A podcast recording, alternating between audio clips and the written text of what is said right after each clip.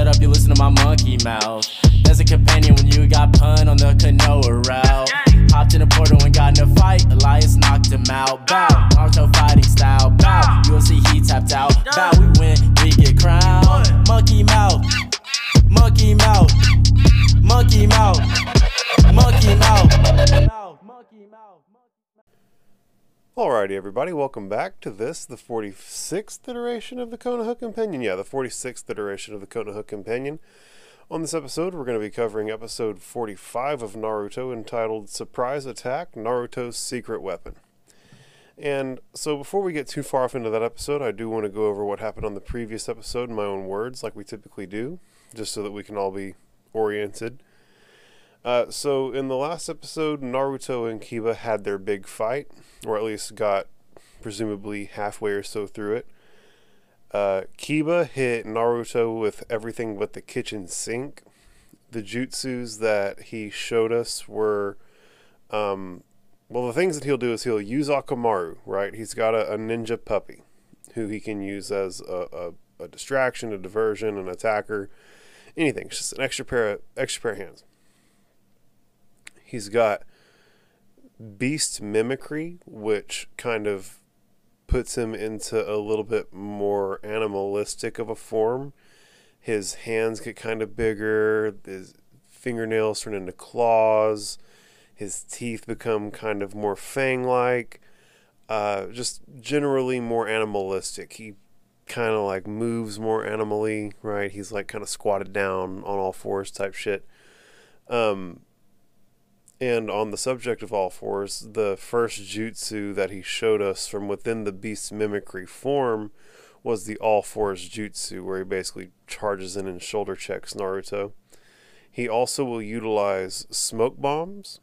He will also utilize food pills, which this was the first time we ever saw food pills being utilized in the show, if I recall correctly. Basically, food pills are...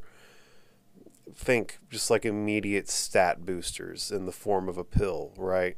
Uh, you take this pill, you double in strength. Pretty fucking straightforward.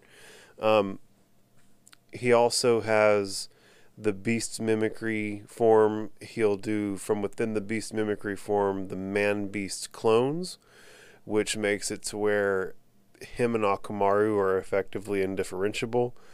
Um, He'll also feed the food pills to Akamaru to boost Akamaru's strength. Uh, and then he ultimately showed us the Man-Beast's ultimate taijutsu, Fang over Fang. So, Kiba's whole thing is utilizing this ninja dog, buffing the ninja dog, buffing himself, using clone jutsu to take the buffed dog and turn it into a buffed clone version of himself. Uh, and it's really tricky. Like, he's a tough opponent. He's he's hit Naruto with the kitchen sink, but ultimately uh, Naruto is a tank. He took it all on the chin and is still standing, uh, and the fight's getting ready to continue.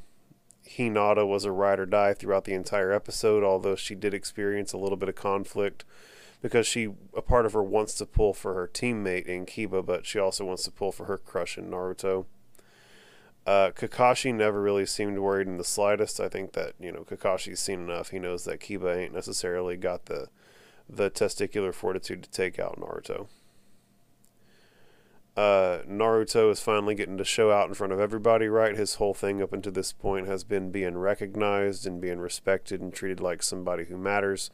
And, uh, you know, winning winning fights in the in the final round of the Chunin exam or in the preliminary round of the Chunin exam is a great way to get some eyes on you and uh, and kind of turn your, your general uh, perception within the village around pretty quickly.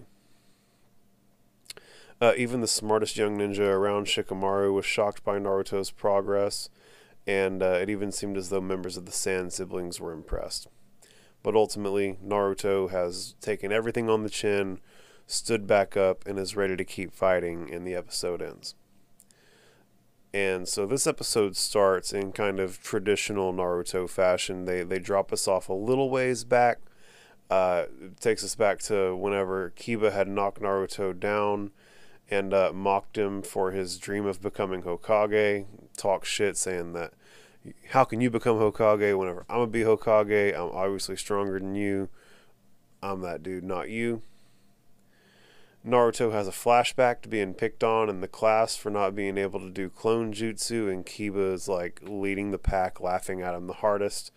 But the whole time, Hinata still believed in him. Even even back then, whenever Naruto was a three-year student and couldn't even get a uh, couldn't even get a proper clone made. Naruto stands up and tells Kiba to forget about becoming Hokage because he's the top dog around here now. The title slide comes in and Naruto reads Surprise Attack, Naruto's Secret Weapon. Kiba and Akamaru, who at this point are still in uh, the beast mimicry, man-beast clone state, right? You can't tell them apart, but they both come charging forward, and you know one's the other. One of them, like, they, they both come forward. So Kiba and Akamaru come charging forward, uh, and they throw some smoke bombs, and while Naruto is engulfed in the smoke, they bust out the Fang over Fang. Um, so this is like the tip of the spear for Kiba, right? It's he's in beast mimicry form.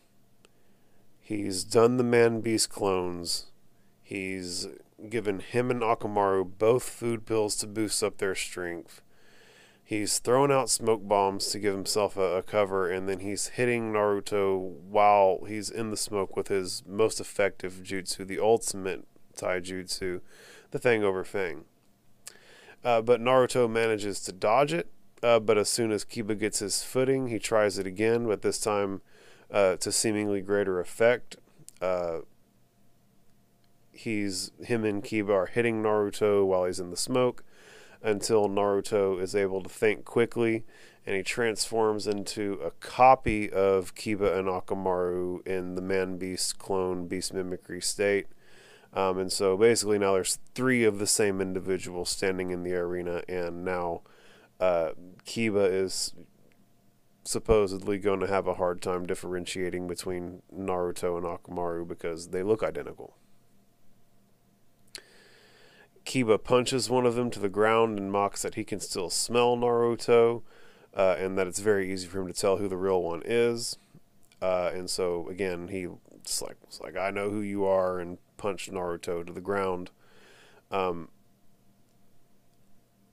and as he's doing this, Kurenai in the stands reveals that Kiba has uh, the capacity to concentrate his chakra into his sense of smell, and that uh, his sense of smell is effectively a thousand times greater than that of the average shinobi. So uh, he definitely has a, a really, really strong nose, and he's effectively able to sniff out the difference between Naruto and Akamaru. They might look the same, but you can't trick his nose. Now, this is when things get tricky. It turns out that uh, Kiba did, in fact, punch Naruto the first time, right? He, he was like, I know you're Naruto, and he punched him. But when Naruto fell to the ground, Naruto transformed into Akamaru.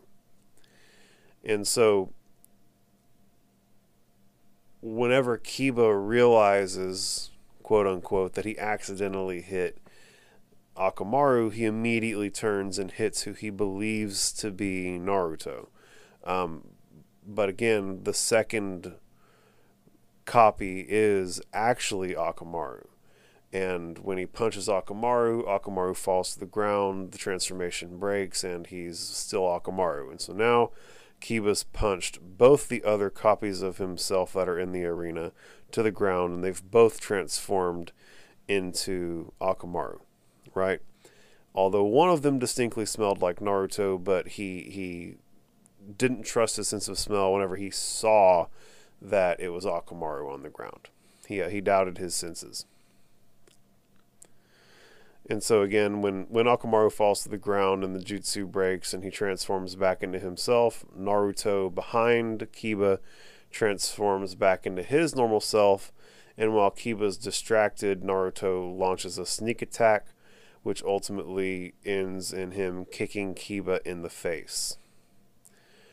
Naruto mocks Kiba for being a dummy and not using his jutsu carefully enough, which basically allowed him to use it against him, which is a callback to Kakashi uh, during the, like, the bell test, whenever, that whole time. Like, this is way, like, way back callbacks already. Um, and Kakashi even kind of points out, that's my line. Well, sort of. Um, but the point is that this lesson that Naruto is teaching Kiba is a lesson that Kakashi taught Naruto, and that isn't lost on Kakashi. Kiba at this point gets up and charges forward, believing that he still has the speed advantage and that he can uh, still ultimately beat Naruto with the proper utilization of the All Fours Jutsu. Kiba throws kunai at Naruto as he charges forward. It's actually not kunai, they're shuriken. Uh, Kiba charges forward towards Naruto and throws shuriken, which causes Naruto to have to jump and avoid the shuriken, right? Uh, while he's jumping and avoiding the shuriken, uh, it le- he finds himself open to getting hit by Kiba's All Four Jutsu, uh, which he does get hit by, and it sends him flying to the ground. Naruto tries to stand back up, but Kiba knocks him back down before he's able to get back up, moving too quickly for Naruto to build up any meaningful amount of chakra, and which ultimately negates his ability to fight back in any meaningful way. Kiba attacks again, but this time Naruto catches him and throws him, kind of like judo throws him, uses his own momentum to throw him to the ground. Naruto at this point again demands that he's going to be Hokage and that he can't lose right now. Kiba yet again mocks Naruto for trying to become Hokage. He still believes that he's stronger than Naruto. He still believes that, you know, Kiba still thinks as Naruto is the kid who couldn't couldn't even cast a proper transformation jutsu in the academy after three years of being in the academy, right? So whenever Kiba hears Naruto saying, I'm going to be Hokage, it, it, it literally is a chuckle for him. And he's basically demanding that there's no way you're going to be Hokage when there's someone like me around who also is intending on becoming Hokage.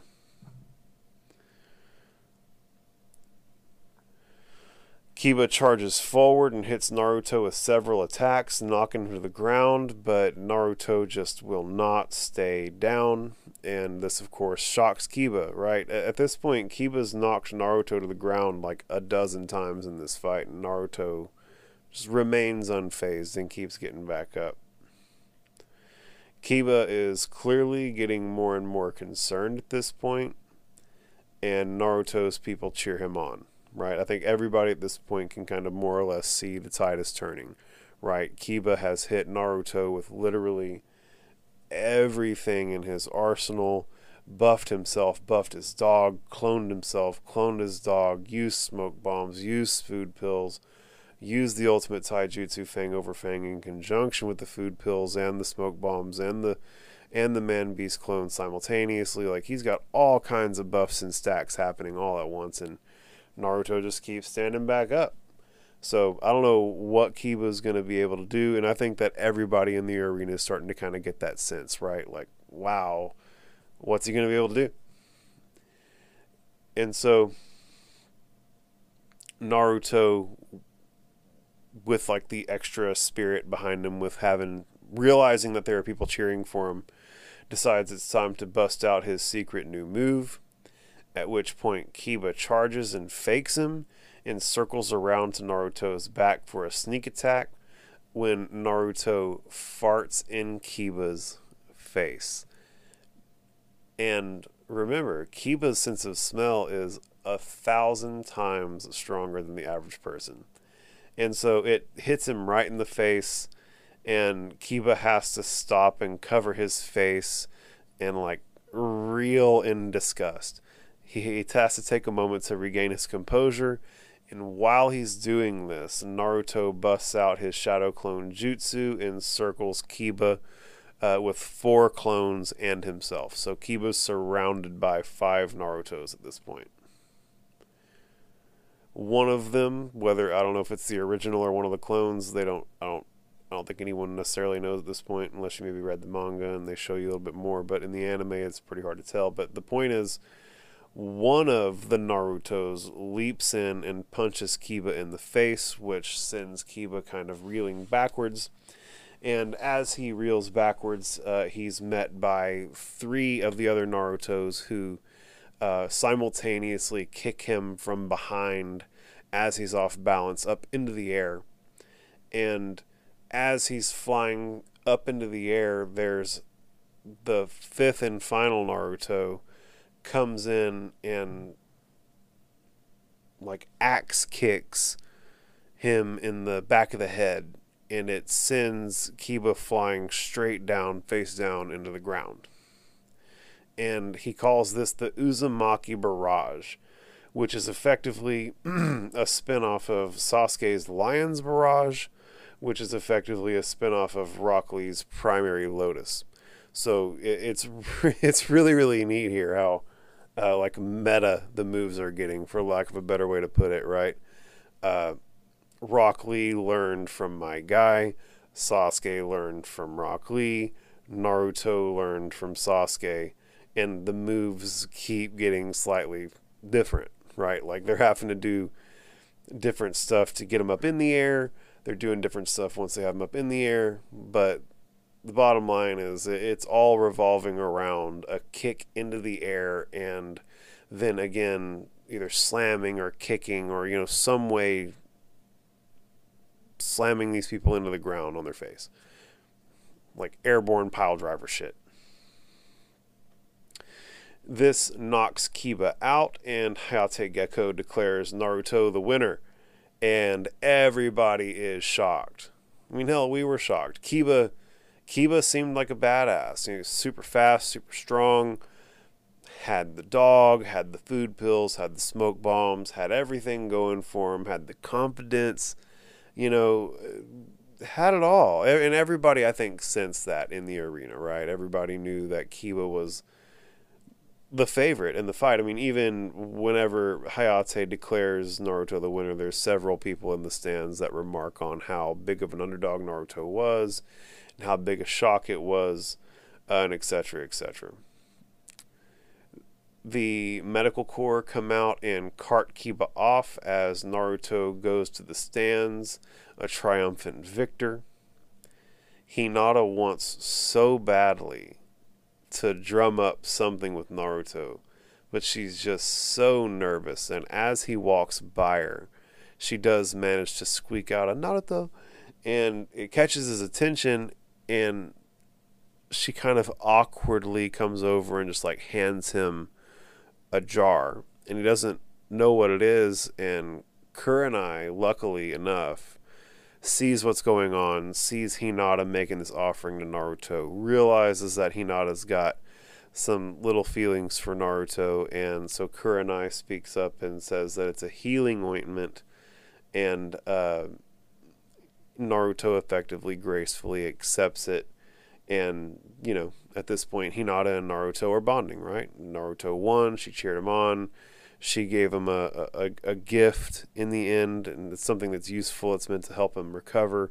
It's like a very kind, caring thing. Obviously, Naruto is not entirely aware of the way that Hinata feels about him. He's a young knucklehead, and so he's not picking up on some of the subtle stuff. But um, at this point, he's got a super fan in Hinata who is there to take care of him whenever he's hurt. She's literally giving him ointments and stuff so that he can take good care of himself after his fight. Kurenai sees what's going on. She's trying to help the cause. Like, people have got, Hinata's got Naruto's back, and people have got Hinata's back. So you can see how like these uh, bonds are being built within the village, right? Hin- Hinata's part of the Hyuga clan. The Hyuga clan's one of the big uh, clans within the village, and so him gaining the favor of someone like Hinata, and Hinata already having the favor of the majority of the village, is a big step for him to become uh, acknowledged and respected throughout the rest of the community, right? At least in my opinion. Uh, at this point, it shows us Neji, who's kind of scowling at Hinata and thinks, silly Hinata, not a care in the world. And the episode ends. And so maybe a little bit of foreshadowing about some potential friction that could come up between Neji and Hinata.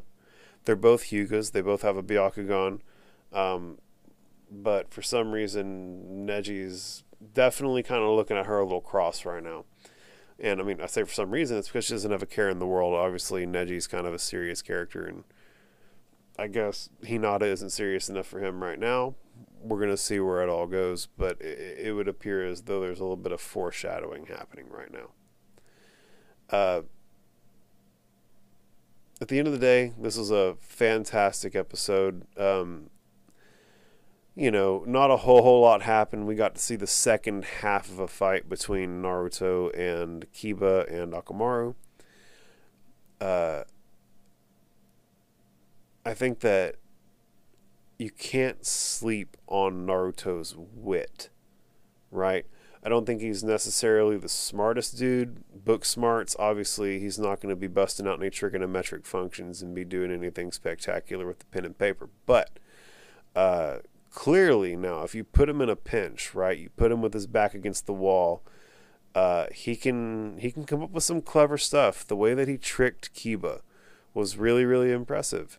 Uh, and the way that he was, he was able to do it so effectively that Kiba, even with his super fancy sense of smell, doubted his own senses, right? He, Naruto did such a good job that Kiba threw out his sense of smell, knowing which one was Naruto, and believed his eyes, because that's how good of a job that Naruto did. So, you know, it's really, really cool to see Naruto since the, the very beginning of the first arc being someone who literally can't even cast a uh, a transformation jutsu to look like the third Hokage convincingly in the class, to being able to make such a convincing transformation version of Akamaru that he was able to literally trick Kiba.